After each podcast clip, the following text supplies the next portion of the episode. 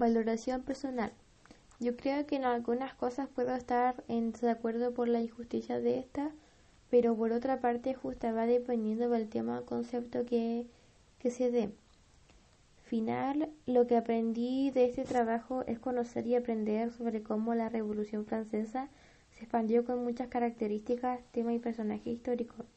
Me pareció interesante lo que van diciendo estos conceptos y cómo se desarrollan ya que son cosas que si tienen sentido eso lo hace más original.